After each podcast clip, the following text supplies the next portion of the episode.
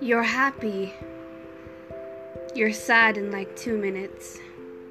You don't know how to embrace your feelings.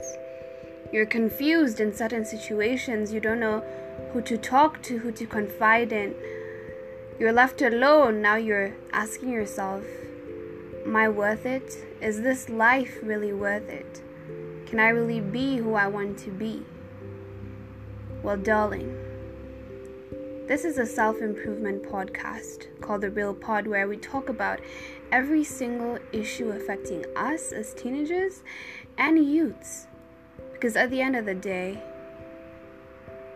we want to be ourselves, the real s- s- person that we are always comes out when you're alone. How do you feel?